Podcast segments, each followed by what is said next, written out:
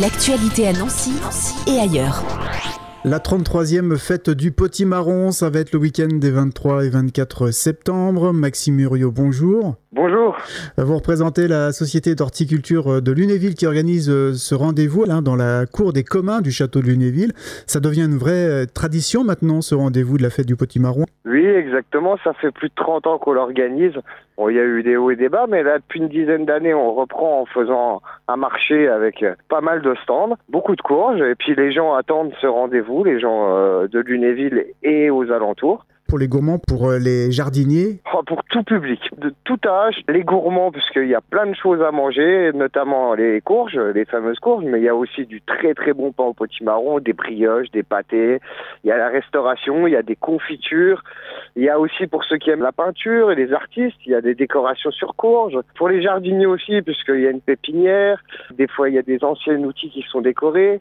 Cette année, il y aura une collection de sauges on a aussi un petit jeu cette année, une nouveauté, c'est une pesée de courge. Vous venez euh, peser la courge, vous mettez le poids sur un petit papier et on met ça dans une petite boîte, puis il y a un tirage au sort avec un panier garni à, gagner. On le voit, hein, ce rendez-vous, il a pris une autre ampleur au fur et à mesure des années, vous l'avez dit, avec des ateliers pour les enfants, euh, un atelier mmh. de confection de couronnes végétales, je vois ça aussi, une exposition de décors sur calebasse ou coloquinte, c'est ça? Oui, c'est ça ce que je veux dire. C'est des, des, calebasses ou des de peintres par euh, des membres de la société d'horticulture. C'est très beau. Alors ils font plein de thèmes.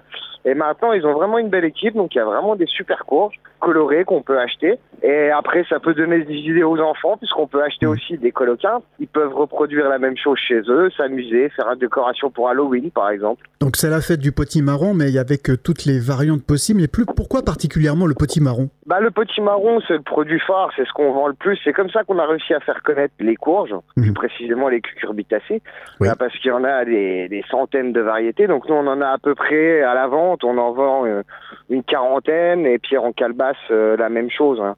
Mais c'est comme ça qu'on a réussi à faire connaître au grand public, puis on a été aidé bien sûr par la télé, les chefs, euh, les choses du genre qui remettaient les courges au goût du jour pour les soupes en hiver.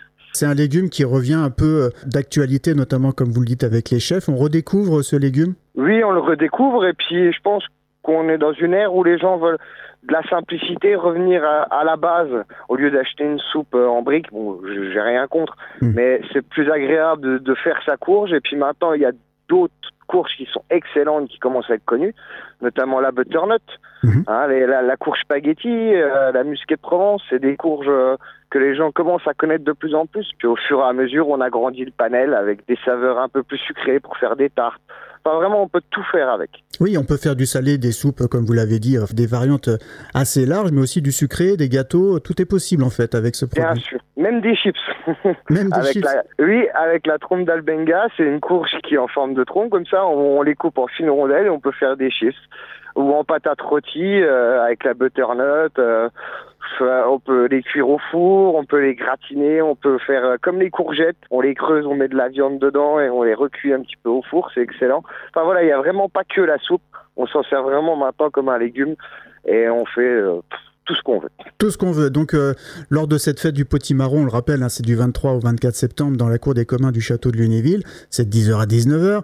On va pouvoir découvrir toute cette variété et puis aussi interroger et prendre plein de bons renseignements, voire des bonnes recettes aussi sur place. Bien sûr, bah nous, au grand marché, là où on vend les courges, on, a, on peut distribuer des petites euh, feuilles de recettes qui ont été testées par nos membres, par nous, par les amis, la famille. Donc il y en a beaucoup sur Internet aussi, mais on pourra prodiguer tous les conseils. Le stand confiture, c'est pareil, ils pourront euh, donner les mélanges à associer qui sont bons et ceux qu'ils ont essayé qui sont pas terribles.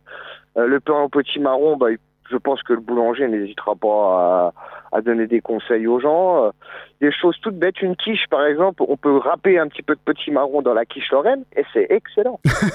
Donc ce sera votre conseil aujourd'hui pour euh, déguster le petit marron différemment? Ah là, franchement oui, la, la, quiche donc c'est très simple à faire, très rapide et on râpe un petit peu de petit marron dans la migaine et on cuit ça au four. Euh, voilà, on change rien à ses habitudes, juste avec un petit peu de petit marron. Franchement c'est excellent. C'est une recette à découvrir et c'est tout simple et, et voilà. Et en plus ça rajoute un petit peu de couleur dedans. Donc on note le 23-24 septembre la fête du Petit Marron à Lunéville, c'est 10h à 19h, l'entrée libre, buvette et restauration sur place bien sûr? Oui, buvette et restauration sur place comme d'habitude, avec des sandwichs, enfin tout ce qu'il faut pour manger. Il y a, je vous dis, il y a même le boulanger qui fait du pain, des pâtés et de la brioche. Alors vraiment, il y a tout ce qu'il faut pour manger, passer un bon moment avec les enfants, en famille, voilà. Plein de bonnes raisons pour se rendre au château de Lunéville les 23 et 24 septembre. Merci beaucoup Maxime Uriot. Merci à vous.